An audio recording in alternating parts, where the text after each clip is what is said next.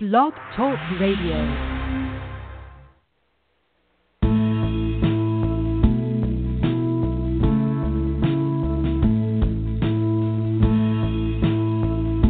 Good morning. Thank you for joining us for Three Women, Three Ways. We're the show that kind of tackles tough things on occasion. And we've got another one of those tough things today that we're tackling. We're talking about rape, but we're standing here, or well, we're sitting here, and we're talking about it from the standpoint of why do men benefit from rape? How do they benefit from rape? And I am very fortunate to have the gentleman who phrased that question, who framed that question for me. Um, I had never really thought of it that way. I guess we always think, if we really take the time to analyze it, that people do things because they derive some sort of benefit from it. Um, but I'd never really thought of it that way when it comes to rape. So um, we have a gentleman who wrote an article in Voice Male magazine, in which if you haven't uh, gotten to that magazine yet, you need to. Voice Male, M-A-L-E. And it is uh, a magazine dedicated to men and men's reactions to violence and um, um, feminism and that kind of those kinds of issues. Dr. Christopher Kilmartin is with us today. Dr. Kilmartin, thank you for joining us. Would you like Thank me you. to call you? having me. Would you like me to call you anything other than Dr. Kilmartin? I'm perfectly You comfortable can, with you that. can call me Chris if you like. That, that, that Okay. would be fine. as Well, All right, great. We're kind of informal here. Um, Chris, you um, wrote an article, you authored an article that caught my attention. How do men benefit from rape?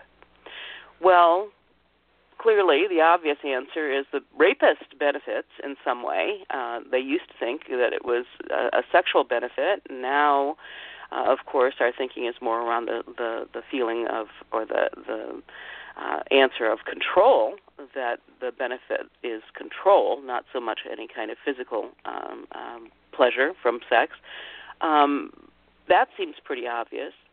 But you contend that all men, in some respect, benefit from rape. Interesting Yeah, take. You want to Yeah, explain that um, a little bit?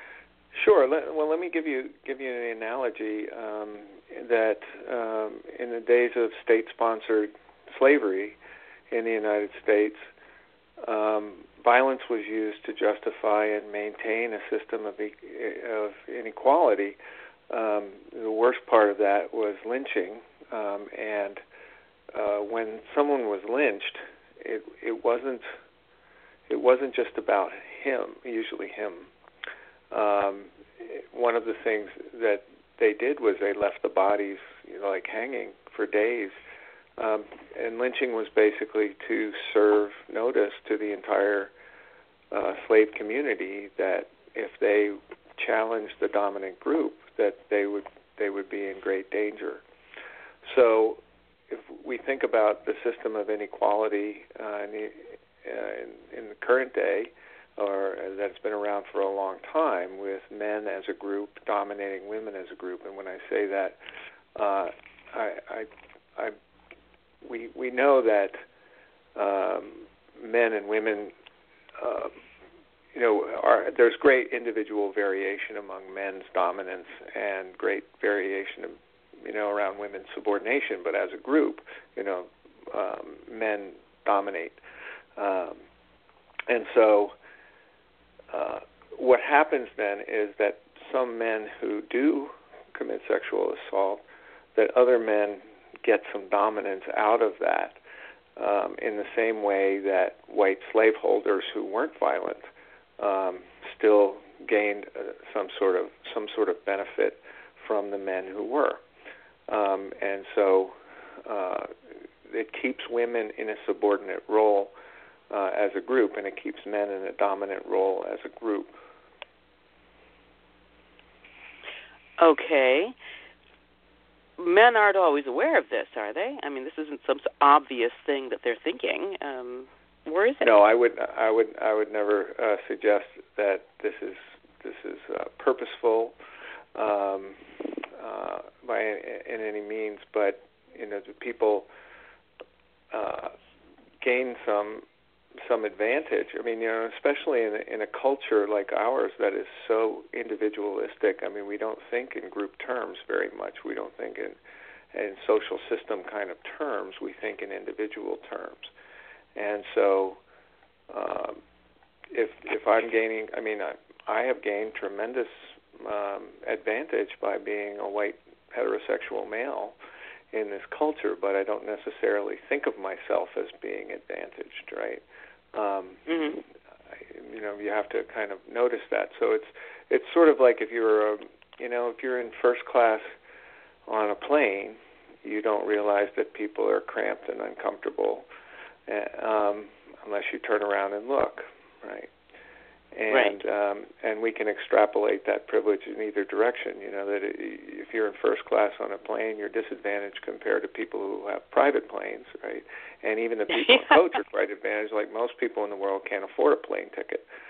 So how advantaged you are, um, I think, depends on you're paying how much you're paying attention, and depends on whom you are comparing yourself with it's interesting. I always my uh, my in-laws were very well to do, and my father-in-law, who inherited wealth and ran a business that you know you, people would probably recognize if I said it, he never thought of himself as particularly wealthy because the people who moved in next door to them um, had had more wealth than they did in their rather exclusive community and so did the people down the road. They had more wealth. And so my father-in-law, who was extremely wealthy, never saw himself as wealthy. He always, you know, compared himself to those people as opposed to comparing himself with all the other folks that are out there that didn't even have a tenth of what he had. Um, and I always thought it that you know everything is relative, isn't it? You you yeah. get where you fit in life. There's always something else that you need to have. There's always some other power you desire. There's always some other item you desire, and there's always somebody who's better off than you are. And uh, it's kind of an interesting phenomenon how we we fit into those niches, and we don't recognize, as you said, we don't look back into the the cabin of the plane. Um, and pay any attention to all those people that don't even have a, a, a little bit of what we have. So that's an interesting analogy, I think. Um, I don't sit around my house and and say, "Oh, you know, I have water that comes directly into the house and more rooms than one." yeah, and look I at have, the air, how wonderful. right, and I have a little box on the wall that controls the temperature. Uh, um, so, uh, you know, I'm always uh, struck by that Life magazine picture of I think it's an Austrian boy in a prisoner of war camp in abject joy because the Red Cross has given him a pair of shoes and uh-huh. and he's he's just the happiest person in the world. So yeah, it's a, it's about whom you're comparing yourself with, and in an individualistic culture, people think in such individualistic terms that, um, and that affects how the extent to which people are willing to have empathy for people in subordinated groups. And so you can always find a counterexample and then ignore the the systemic kind of uh, subordination that's going on, right? So uh, there are lots of people who believe that racism and sexism are over because Oprah is a billionaire. You know, you can always find um, there there are I'm, I'm there sorry. are yeah, you know there are white men who are completely disadvantaged in this world, and there are people of color who are advantaged. But if you look at the things in the aggregate, uh, you see a, a very different kind of picture. You know, you when you said, um, um, and, and I'm trying to remember how you phrased it. I'm probably not going to. Um, but when you talk, uh, you know what? Let me come back to that. Okay, I'm sorry to sound disjointed here. Um. Do you apply this same theory to any kind of gendered violence? I sh- you know what? I've been negligent here on two accounts. One is explaining your credentials, which is that you are uh, uh, an emeritus college professor. Uh, you have a few other things thrown in there that we could could get to: comedian, actor, playwright. Um, but you also are a professional psychologist, and you've authored four different books on gender and gender-based based violence. And uh, you are recognized as an expert on uh, gender and violence prevention, gendered violence prevention. So those are kind of your your you know um, credentials there for for having this topic. What brought you to this field? what what made you uh, in, um, take an interest in gendered violence? Well, I, you know, I, I sometimes think of my early career as a, a series of meaningful coincidences. I, I was um, I was in graduate school in the mid '80s, and um, one of my uh, fellow students who was further along in her program, she was teaching a course in the psychology of women, and she said to me, "It seems to me that something ought to be said about the men, but I don't know what it is, and I don't know if it should come from me." um, would you be interested in um, doing some research and putting together a guest lecture in the psychology of men? And um, this is what I tell people when you're a graduate student and somebody says, Can you do this? And you're not sure whether you can or not, you say, Yes, I can. And then you go figure out how to do I it. Can do that. That's the way in yeah. which you grow, right? So I, I went to the library. Remember that? Going to Oh yes. I remember going to libraries. Isn't that quaint? and I uh yes and I got out all the gender aware books on men that were available at the time. Both, both of, them. them. You took both of them. Yeah. and I uh it just grabbed me. I mean, I love psychology, but I had never been so captivated by a topic as this. And the, and the first thing that really astounded me, still does to some extent, is is the thing called the mortality gap. The fact that men were dying um, seven years earlier than women on average. And today it's five and a half in the United States. In Russia, it's 13 years. And wow. part of that difference is physiological, but most of it is behavioral, and that means preventable. And so it was amazing to me that the toxic side of masculinity was quite literally killing us. Um, and uh, so I became very interested in that at a time when nobody was really, very few people, I'll say this, were, were really talking about it and so the and then so, so you start looking at gender differences, sex differences in behavior, and the one that just flew out at me is the fact that men commit nearly 90% of all violent crimes. Now, I always hasten to add the fact is that the vast majority of men are not violent. So this is not it's not male bashing to suggest that there's something gendered about violence. Um, that that most men are good men, and we have to keep that in mind because otherwise the the conversation gets shut down very quickly when you say, "Oh, oh you're, yes. you're male bashing," right? Mm-hmm. Um, yeah. I think the real male bashing is to say boys will be boys and that there's nothing we can do, uh, you know, or to suggest that men are these simple creatures who are incapable of being good human beings because most of us are. So that's what really grabbed me uh, about it was this this very important and very large behavioral sex difference in uh, physical aggression. And so I came I came at I don't have a kind of a dramatic story about um, you know my wife or girlfriend or mother being raped, um, but in the course of listening to women's voices, meeting a lot of survivors, uh, I, I came to understand it at a, at a deeper level. But I did start off uh, being interested in it at a scholarly level. Yeah, yeah. Um, I think that you know I'm I, I'm also um, I, I'm an elderly graduate student um, in psychology, and I appreciate what you're saying about your interest in kind of how people work. Um, you know how it, it can be fascinating, even if it's not a, necessarily a topic that you have personal experience with. So I can appreciate that. Um, so, why did you come to the conclusion that all men can benefit from rape? What else was brought into the mix um, so that you you developed that approach to it? Well, yeah, I guess it was a, a curiosity, and you know, when using the word benefit, like it almost sounds like I, I, I want to be clear that I'm not saying this is a good thing for men. Oh, of course um, not. Because I'm sorry it is not. Yeah. Because it causes women to be afraid of us, legitimately so, and um, and so, but as I began to listen to men's voices, men who were not sympathetic to the problem of sexual assault, and the level in which they that they they would make jokes about it, for instance, or that they would um, or they that they would engage in a lot. And women do this too, but engage in a lot of victim blaming, um, and uh, and I think that part of it is now again, this this is another one of my little theories, is that um, when you become aware inequality, you become accountable for it. And so, if if uh, men are going to have to understand how they benefit from a whole system of gender inequality, um, then you know it's it's an inconvenience.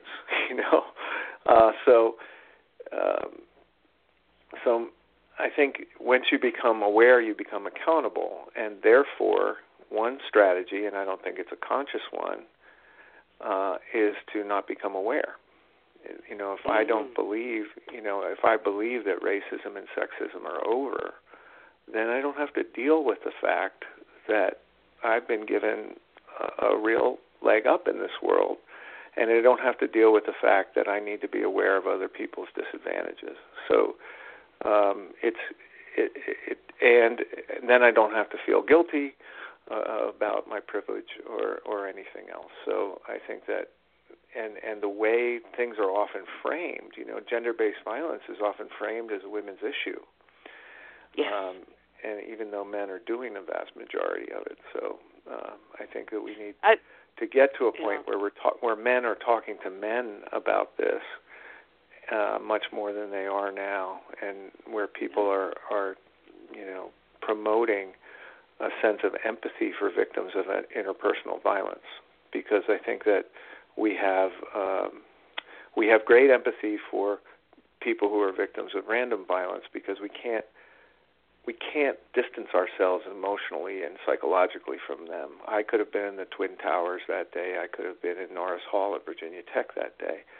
But if I just blame the victim and say, "Well, I wasn't, I wouldn't have been stupid enough to be married to this violent man, or I wouldn't have been stupid enough to wear that to the party and drink that much," mm-hmm. then I don't have to, you know, um, then I don't have to have any kind of empathy for people who suffer um, this this interpersonal violence. Yeah, I, I yeah, and we see that all the time, don't we? It, It's our, I, I as I was mentioning off air, I've become a little bit more um well not necessarily more empathetic but uh, less judgmental uh about the well why did she pick him? Why does she always pick those guys? Why you know why didn't she just leave? Why why why? You know the victim blaming that we do when we come to that. Why was she wearing that? Why was she in that bar? Why was she drinking that much? Why was she this this and this? All of that uh in uh, victim blaming that we see is in fact um, a survivalist tactic for the blamers. Yes, it's that a security I, I mean, operation because if I don't do that. yeah, exactly, things, exactly, and we all want to feel secure. We all want to feel secure. I, so I okay. I try to not be yes. judgmental about when those attitudes come out. I I try to be uh, you know to take a more educational approach to it. But boy, it can sure uh, it can sure be annoying, can it? yeah. well, and what I always uh, tell people is that vic- I think victims, especially of sexual assault, will engage in self blame because, mm-hmm. um, and again, so rather than if I don't do those things, I'm safe. If I don't do them again, then I'm safe. So what I always tell people is you do not have to waste your energy blaming victims because they are often experts at doing it doing it themselves.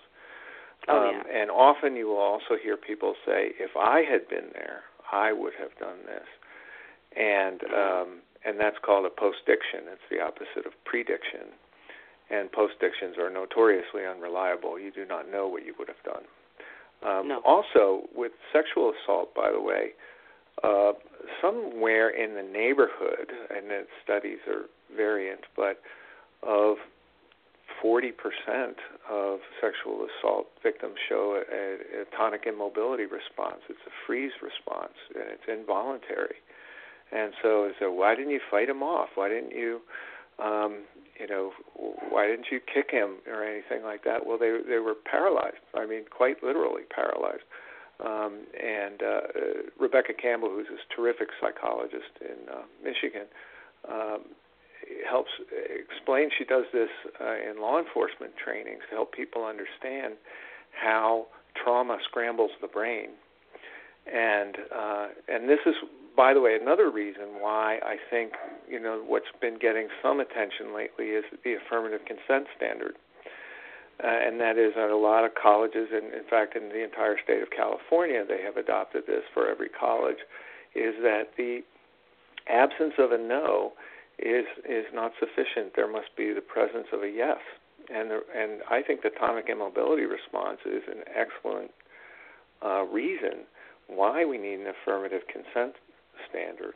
Um, but people, um, it's not the way that the culture. I mean, how the culture um, raised me as a teenage boy was uh, if you like a girl and you try and kiss her, and hopefully she kisses you back, and after a while you uh, you try and touch her breasts, and if she says no or she pushes your hand away, that means try again later. So, oh. but if, if I'm okay. touching somebody or kissing somebody against their will, that's a that's a crime. I mean, I, I you're not going to probably not going to be held legally accountable for it, but it is a crime. It's no different, you know, to touch someone's breasts at you know a stranger at the mall than if she is cons- kissing me consensually on the couch and um, and doesn't want her breasts to be touched. And so um, we have not done a good job at teaching boys and men to um, to appropriately and assertively ask for sex. That being said, I think we have to um, be aware that most sexual assaults are not the result of mere miscommunication. Um, most are pre- premeditated, um, you know, calculated predation, and done by often by serial offenders. So, uh, you know, the miscommunication uh, kind of belief is uh, is also used as a security operation. You know that if uh, that if he you know if he just made a mistake, he wasn't paying attention, he's a good guy, he'll never do it again. He learned his lesson. Um, yeah. And then I mean the and and why should you know we have great empathy for these sexual assault offenders and when we look at what this judge did with the Stanford um, rapist oh, my. Uh, a couple of weeks oh, ago. Oh my! But oh, he, very little. You know, and and the letter that his father's father wrote. We did that uh, that show last week, where you know, the, really, the father is writing um, that he's never going to be able to enjoy cooking a steak again. I mean, in what world is that equatable any any way, shape, or form to what this was this boy was was was convicted of? I I. I you know the thinking is in that. And as a parent i understand you do whatever you can for your kid but that thinking was so offensive. Yeah. um on, on the part of the parent. Yes there we go.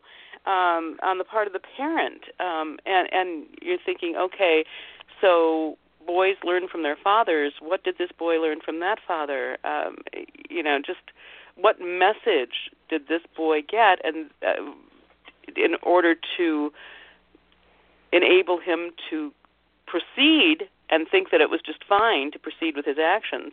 And then the messages that he got afterwards.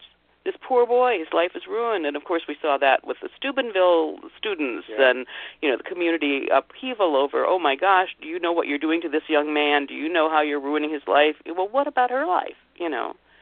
Right. um but i think that you know, this is a different show, but I, I think that our culture has a basic mistrust of any woman. I, I think that there's a, a real uh, mistrust of anything a woman says or does in, in our culture. That's my little theory. And whether you're in a, a sports arena or whether you're in a family or whether you're in a courtroom, I think that distrust um, follows women just about everywhere. Yeah, and, and this is um, you know, manifest in the um, what many people believe that women very routinely falsely accuse men of sexual assault and, and that myth. And, uh, you know, of course, that does happen sometimes. And to be falsely accused of, of, of an act of violence would be a horrible, horrible thing. And I think we have to acknowledge that. But, it, it, you know, if you start to think, ask yourself, you know, how, how how many times have I, or anybody I know, friend, a family member, um, told law enforcement that someone had committed a felony against me when in fact they had not, in order to gain some sort of uh, some sort of advantage. Um, and so a myth does not have to be, you know, we have to acknowledge that sometimes false accusations happen. So it doesn't have to be totally false. I mean, but the, but the way myths operate is how they function, right? So, so, so if we believe that false accusation is commonplace, then the the um, the uh, default option is that she's not telling the truth. When what the data are quite clear about is that the default option is that she should be telling the truth, and she is, you know, more than 90% of the time. And so, um, if if I believe that women are routinely lie about this, then I, you know, and think about the consequences of this. The consequences of believing somebody who is lying to you about a trauma is, you know, I would feel, you know, that somebody took advantage of my good nature and I would be angry with that person, right? But what are the consequences of disbelieving somebody who's telling the truth? Well, you're going to you're going to add to the trauma if you do. Um, and so, in a lot of cases, um, I've just been looking at this uh, presentation on uh, rape culture that um, you know the the mean estimate. I have the data right here. Uh, 428 first responders first responders from 15 police departments asked what percentage of rape reports do you think your gut feeling never happened. 28%, nearly one out of three, said 50% or more. Oh my uh, God! Yeah, and these and um, these are um, law enforcement folks. And one one of the things, again, I, w- I really would recommend strongly if you're interested in this, um, Rebecca Campbell's National Institute of Justice um, presentation for law enforcement. She um, she helps them understand. You know, they, they say, well, it, she changed her story. She must be lying, uh, and uh, help her understand that this is what trauma does to to the story, to the narrative. You have to piece it back together. Um, well, and in any uh, crime that's committed, people's memories get moved around and jangled around. And I, I, I was involved in something um, uh, about a year and a half ago, and I did my report and I let it go and within the last month, I've gotten calls uh, saying, "Okay, we're following up on this report, and we're checking, you know, to do our final things. And now, can you go over this once again?" And I'm going, "I can't even remember that it happened. You know, it's a year and a half yeah. later. Of course, I'm not going to be able to give you the exact same story. I, I you know, I, it's just not there anymore. Um, right. You know, I mean, it's there in outline, but the details are gone. Uh, they're just not there." So if I say something different, am I lying about it? Mm-hmm. I, you know, you know, and the the other thing is, you know, if I were going to lie about being sexually assaulted, wouldn't I make up a story that fits people's stereotypes of rape? Wouldn't I say this guy took out a weapon and he told me to undress and threatened to kill me?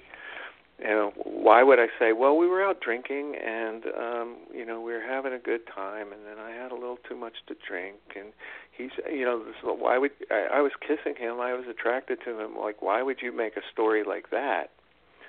Yeah. Um if you wanted people to believe you, you know, uh, and mm-hmm. so one of the things that we need to do, and I've done some of this with law enforcement, is train them on how to effectively receive a report uh, from a victim because many times the uh, it doesn't get any further than the police. It doesn't even get to a prosecutor, uh, and then if, if you've got a serial offender, chances are good he's going to hurt somebody else. Yeah, yeah. Uh, I've been a little negligent here. The phone number to call in if you have questions or comment um, for Dr. Kilmartin is six four six three seven eight zero four three zero. That's 646 378 0430. I also have the chat room open. There's a couple people in there.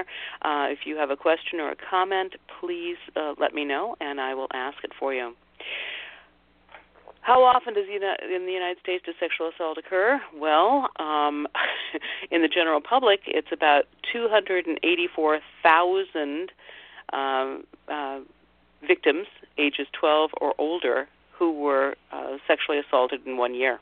That's from RAINN, R-A-I-N-N, and uh, their statistics are, are pretty accurate, I believe. Um, how many were sexually um, uh, attacked by intimates? Well, you're looking at more than 80,600. Children, 61,000. And in the military, 18,900 experienced uh, unwanted sexual conduct, contact. Now, Dr. Kilmartin, you've worked in the military. Does that sound like a reasonable statistic to you?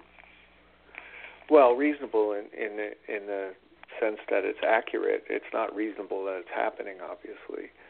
Yes. Um, but that but but that number is actually down from 26,000 in um, in 2012, I believe. So the military is making some progress in that regard. Um, but the, the the data that you know the military collects a tremendous amount of data, and um, the nice thing if you're doing research with the military, and the military says you know you will uh, fill out this survey, then you will, and uh, and so um, you get a very very high return rate, and you don't have to worry too much about sampling error um, because you're sampling everybody. So uh, so those, those that statistic is uh, for for my money very very reliable one. Um, and in these last two years, three years, uh, rapes have gone down in the military and reports have gone up. Now, of course, there's still way too many.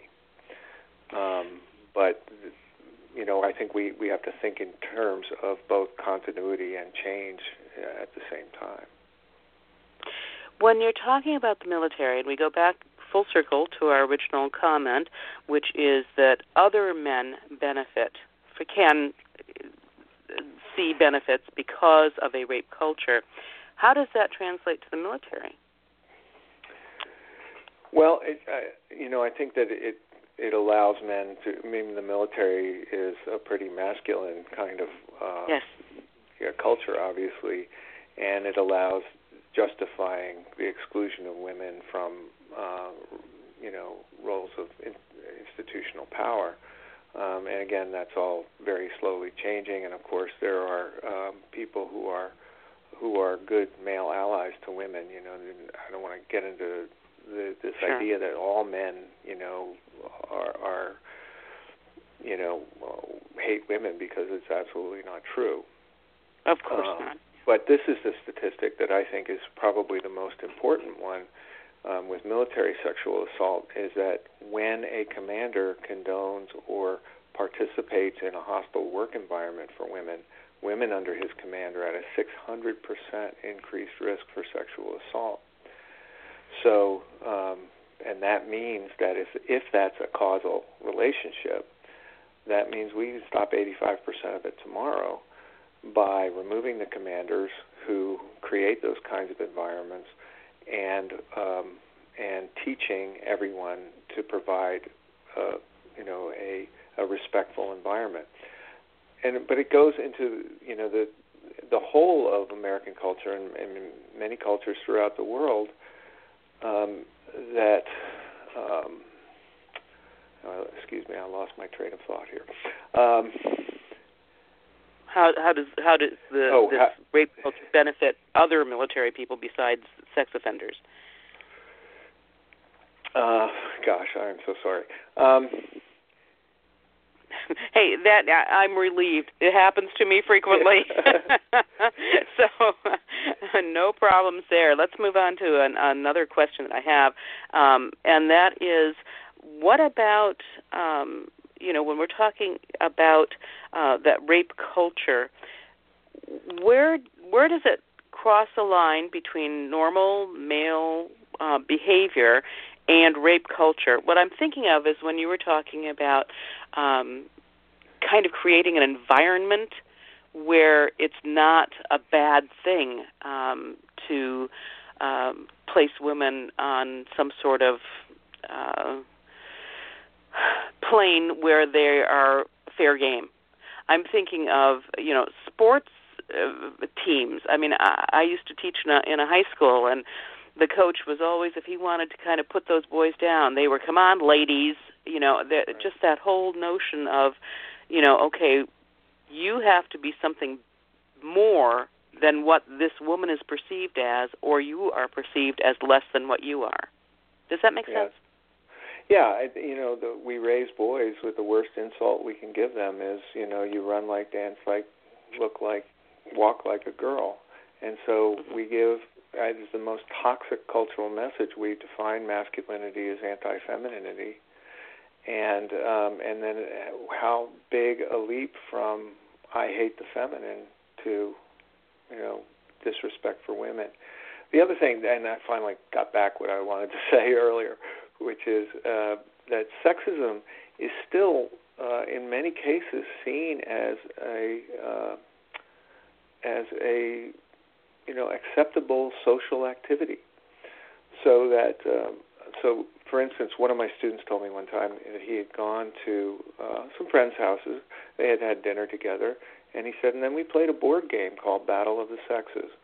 And I tried to imagine a board game called Battle of the Races, or or a board game called Jews versus Christians. Um, very few people would find that acceptable. And look how casually people talk about, oh, here's the difference between men and women, and throw out all these stereotypes.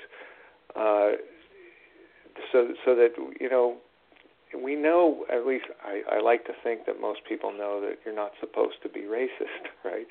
But sexism yes, is yes. seen as you know just the way I was raised, um, and it gets reproduced easily within families, and we have got to end um, sexism as an appropriate social activity. I think that's a very important uh, step forward. Um, and so, I, I, I, looking at Facebook uh, last week, and people had posted a uh, a talk. I don't know about the male and the female brain, and this um, this guy was talking about oh how men have a compartment for this in their brain, they have a compartment for that, and everybody's laughing. You know, would people be laughing if he were saying this is what black people's brains are like and white people's brains are like. Many, many fewer people would find that to be acceptable and funny.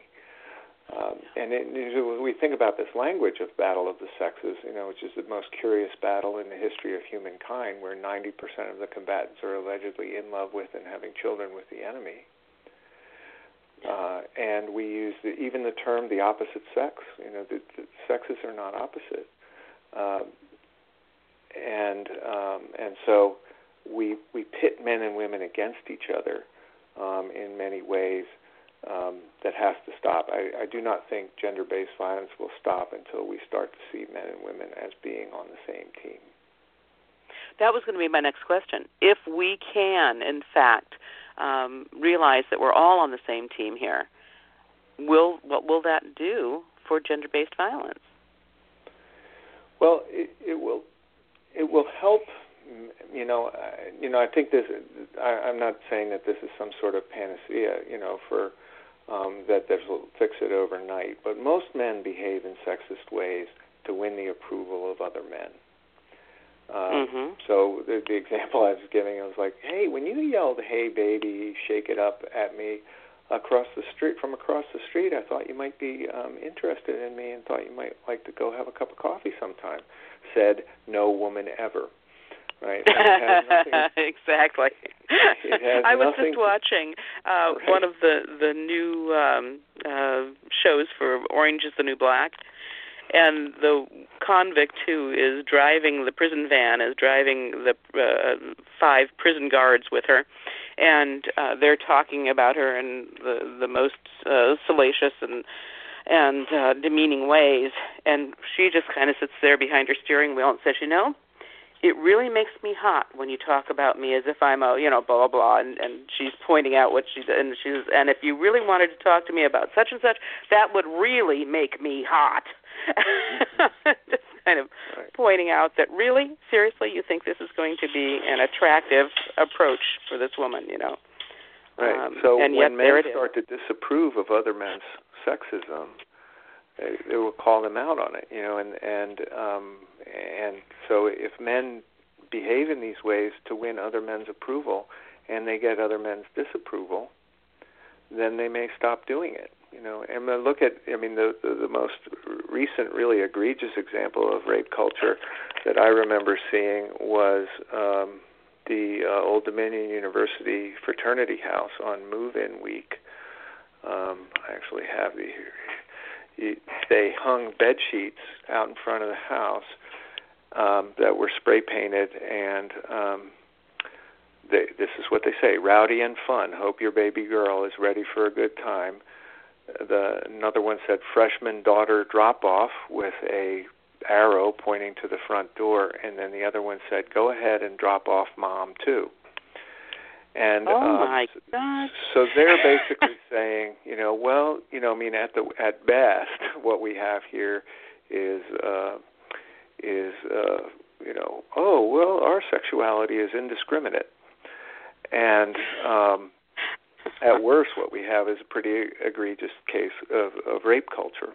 And imagine driving your first year college student daughter to school and having to drive by and see that. And and the thing that I always like to point out about this is does this mean that we have a house full of rapists here? No, it doesn't. You know, might there be some sexually aggressive men in that house? Yes, there might. And might they feel like their behavior is normative when they see other guys doing this? Yes, they probably do. And were there men in that house who were uncomfortable with this? Probably were. And why didn't they speak up? Because, uh, and we have good research on this, because they overestimate um, other men's sexism, so that they feel like, oh, I'm uncomfortable, but I appear to be. It's like laughing at a joke that you don't think is funny. I watched you laugh at that joke. I would think you thought it was funny, unless you let me in on your private reaction, which men are not always exactly famous for doing. So, so what we have is uh, the good guys who don't speak up and challenge the other guys because they think that they're going to get other men's disapproval if they do, when actually there's probably more support for their minority what they what they what they perceive to be their minority opinion. And then the other thing about these bed sheets and the spray painting, like how long do you think it took them to do this? This isn't isn't an impulsive kinds of things. They clearly they talked about it.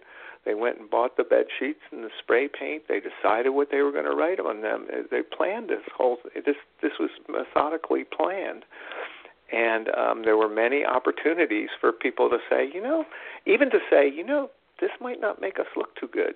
How about that? Just even from their own self-interest to say, uh, you know, and in fact, the fraternity I believe was suspended. So uh, this is that just even to say, you know, that don't we care about our reputation? Um, you know, even from a, even from a selfish kind of point of view, or better yet, for somebody to say, you know, I think that would be that would make women very uncomfortable, and why do we want to do that? Yeah. And why do they want to do that? I mean, it, there has to be some sort of more more of a motivation than um, okay, we think it's funny, or um, clearly, I mean, do they really think this would be an attraction to women? What is it that causes guys, especially the young ones, to think that this kind of behavior would be? I mean, are are they doing it to just kind of fluff out their feathers, or are they doing it because they think it's an effective strategy to accomplish what they want to accomplish, which presumably would be intercourse with the opposite sex? Yeah, I mean, I, does, do you think that that women would feel comfortable going to a house like this. Well, many times, um, believe it or not, they'd be like, "Well, it won't happen to me because I'm not that slut, right? I'm not that yeah. uh, that yeah. person." Um, that I, I don't think that they think that they're that they're going to get more sex by having these signs out. um, but I do think that they they're basically saying we're in charge here, You know, you are, and this is what street harassment is about, right? You're here by our permission, and you need to you need to uh, be subservient to us. Or, I mean, this is an implicit violence threat that's going on here. That's true. Um, that's true. So, um, so you were it, talking, it doesn't have to happen to you for you to change your behavior, right? About yeah. You were talking about um, men speaking up in front of others. One of the things that struck me so much about the Steubenville uh, rapes um, is I listened to the tape, um, and at one point in the background, you can hear a young man saying something to the effect of, "Come on, guys, what if that was your sister?" Yes. That do you recall? Did you listen to that tape? I do, do you recall, recall that. that yes. And at the time, I thought, what a brave guy is that young man. Mm-hmm. Yeah. What a brave guy. No, he didn't have enough. He, he, well, he didn't have enough, you know, courage or whatever adjective you want to apply to it. To um, he wasn't courageous enough to to pursue it. But the fact that he came out and made that statement within his peer group, which was clearly, you know, out of control with a different agenda, that took something. Um, yeah. How come we don't have more yet? You know, I mean, I I believe that if there had been a second man in that room who would have joined with him, I, that whole thing might have taken a different tack, and yet it didn't happen. Right. Or if the person Why? who did the challenging had high social status in the group. You know, Ah, what if he were true. the captain of the football team?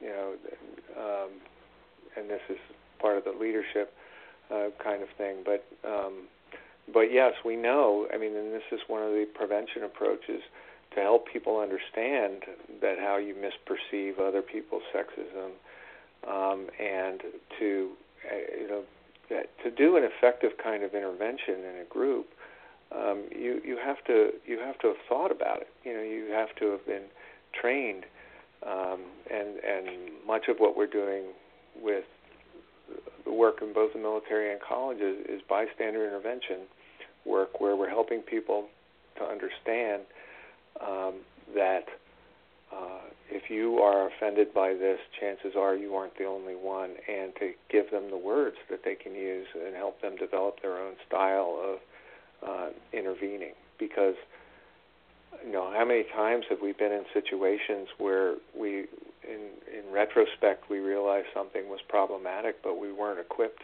to deal with it in the moment. And how many times have you said later, "Oh gosh, I wish I had said this." And uh, what I always tell people is, if if you if you think of something really good that you could have said, put it in your pocket because you might be able to pull it out later. You might be able to use it later. But it's very difficult to intervene in a bystander intervention kind of um, situation if you haven't thought about it and you haven't been trained to intervene. And a lot of what we're doing in the military is talking to people and trying to really trying to amplify the voices of the good men who are in the vast majority. Absolutely. And so, how do we do this?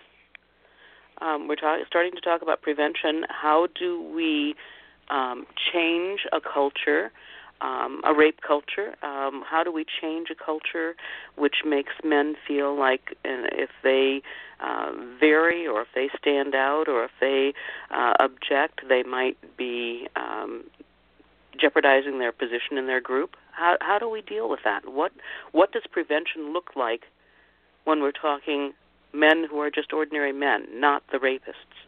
Mm-hmm. Well, in, in the kind of in the big picture, there are there are a number of different things. If we consider this a problem of the social structure of the culture, when that structure changes, some of the violence will change. And part of that is we know that having a critical mass of a minority group um, tend, that that prejudice tends to be reduced by that. We know that having men and women work together in cooperative, equal status uh, kinds of situations uh, helps to reduce prejudice. Um, and that we help people, you know, we always pre- present it as a leadership role because, as, it, as I just said, if that guy in that Steubenville group had high social status, then he would have, um, he, he might have been listened to. You know, well, if we're in a military situation and that guy is the colonel, and everybody else in the room are captains, uh, or actually captains different thing in the, in the Navy than the Air Force. But if everybody else in the room were lieutenants, let's say, the colonel is going to have a lot of sway, and so it's very much of a leadership issue, and then it's an issue of helping people to imagine these situations that they might be in and formulate a, a course of action um, for for being in those situations so that they're prepared, you know, and be and they're trained to intervene as bystanders. The military knows a lot about cultural change. They re- re-socialize people all the time, and um, and and it starts from the top. So so the the the approaches are both top down and bottom up and structural. So the more we have women in positions of power and women who are good allies to women, um, women in positions of power who are good allies to other women, and not all of them are, um, that's when the cultural change is, going to take place. When we, um, and the other thing the military is doing much better than they used to now is prosecuting commanders who commit sexual assault because they used to be able to get away with it a lot more, and the the um, the prosecution of high-ranking officers has increased um, pretty dramatically in the last couple of years. That's important too. Um, so you have to come at it from a, from a real variety of uh, of angles. Uh, one of the things that the military has taken made great strides in is that they have um, uh, they have victim advocates, so that when someone comes forward and says I've been assaulted, there's somebody who's trained to kind of take their case and walk them through the legal system and help them understand their options. Because you know, in a court of law, the prosecutor does not represent the victim, right? The victim is is really just a, a witness. Um, yeah. And so, who who is there to look out for the victim's legal rights? Well, now we have people who are assigned to do that. Um, yeah. And effective intervention is effective prevention because you have a lot of serial offenders, and so if we hold them accountable, then we make it less likely that they're going to attack somebody else. Um, the military. We have the last uh, time Dr. I read, Martin. I'm sorry. Uh, we have a caller, and we're running out of Okay. time. I would like to Great. try and take this caller's uh, in case there's something we haven't talked about. Um, caller, are you there? Are you there? I guess not. Sorry. Uh, we do have a comment in our chat room uh, from Stan, and I think Stan's comment leads me to our ne- my next question for you. Uh, Stan says, "If a woman tells me no, it is over." I think that's the attitude of most of the men that I have ever met. Um, we started out this show talking about how do men who are not rapists benefit from rape. Let's end the show by talking about how men who are not rapists will benefit from eliminating rape. Yes. Um, yeah, and I think I would amend that statement that um, we should think unless a woman tells me yes, it is over. Right. So Good. Um, you know, again, you know, waiting for a no is, isn't the way to go, right? You, we have to. Yep. You know what? I think I just cut off Dr. Kilmartin. Um, Dr. Kilmartin, I, I need you to call back if you can. And um, meanwhile, I do have a caller. Let's go see. Uh, caller, are you there? Are you there, doc, um, caller? Well, I'm clearly having some problems with the phone lines. Um, okay, so I, Dr. Kilmartin is no longer here. I hope he will call back and uh, uh, call back in right away because I really do want to hear his his message about how men who are not rapists, men who are not um, involved in rape culture, uh, can benefit if we can eliminate rape culture, if we can get rid of this notion that um, men have to somehow or other wield power by the threat of rape, even if they're not rapists, um, if we can somehow eliminate the notion that uh, men can hold power by the threat of sexual assault. And um, let's see here. Okay. Dr. Hello, Kilmartin, can you hear me? No, no, it's not doctor. Sorry. Okay, hold on, please. No problem. Okay, Dr. Kilmartin, is that you? I'm I'm back. Yes. So I got okay, I'm sorry. I'm not quite sure what happened, um, but uh, we do have our caller back as well. Uh, so let's take a, a quick uh, call. Uh, caller, yes. are you there? Okay.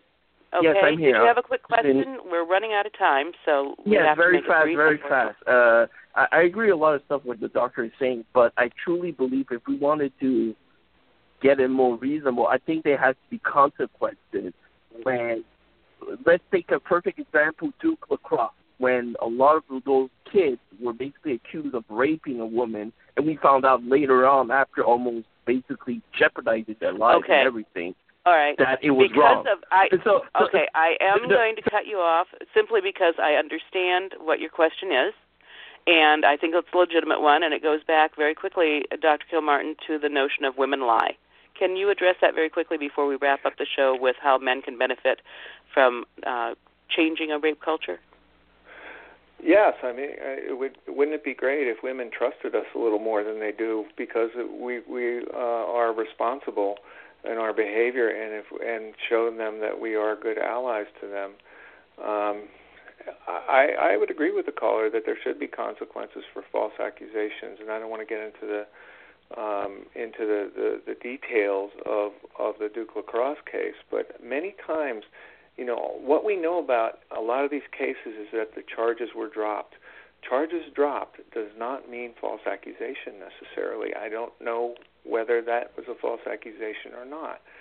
Um, and charges can be dropped for many, many reasons. They, the, the prosecutor doesn't think that he or she can win the case, or you've got a rich, powerful um, offender who pays off the victim, uh, who then doesn't testify, and that's often a secret, or always a secret. And so we have to be aware that when somebody drops a sexual assault charge, it does not mean that the victim necessarily lied.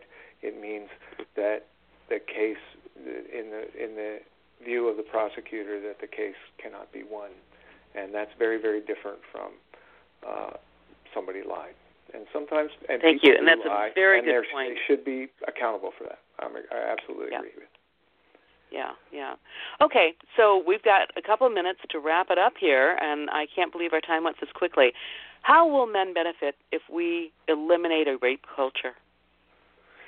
Well, we we would we would be working um, better with women. Like in, in everything and we do in the military, we keep coming back to the military mission and mission readiness, which the military talks about a lot about all the time. Which is, uh, you know, and how can your group be mission ready when people are being traumatized? And so, when you have work environments and environments of friendships or any kind of social group where people are being respectful for one another to one another, everyone is going to benefit from that. Everyone is going to uh, function better. Um, a good example: sexual harassment. When people are being sexually harassed in the workplace, it affects everybody in that workplace, not just the victims, uh, and it, it poisons the atmosphere. Right? So if we can eliminate all forms of, of disrespect, then we're going to have we're going to have better functioning, more pleasant workspaces. And if we can eliminate other forms of disrespect, this is when people are going to be doing at their best in all kinds of places. Um, and so um, that I, I, I believe that you know that the, any reduction of violence can benefit all of us, uh, even people you know, and not just people who are potential victims. Great. And I think you're right. I think one of the obstacles that I see, just not as expert, but as a person who, who lives in this world, is that there is a level of distrust between women and men. And wouldn't it be great if we didn't have that? Couldn't we be terrifically productive?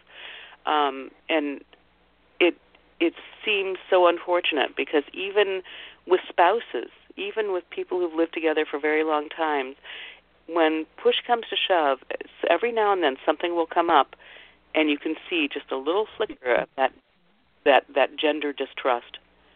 Does that make sense? At least that's what I've seen. Does to me, and Yeah. know, and just too often people you know say, oh, you know, you know, men are just dogs, and um, and here's you know, and people will make jokes about that, and on the face of it, it's male bashing, which it is, right? But it's also letting Right. us off the hook, as if we can't do better. So if we're just simple creatures, uh, then whose job is it to save the world? It's yours. Uh, as if you don't already yeah, have and that's a do. pretty heavy burden to hold. Thank you so much, Dr. Kilmartin. I've enjoyed our Thank conversation. You. I enjoyed end it. our show with a quote. The quote that I have today is from Judith Lewis Herman. In practice, the standard for what constitutes rape is set not at the level of women's experience of violation, but just above the level of coercion acceptable to men. Thank you so much for joining us on Three Women, Three Ways. Thank you, Dr. Kilmartin. I have enjoyed the show. Join us next week.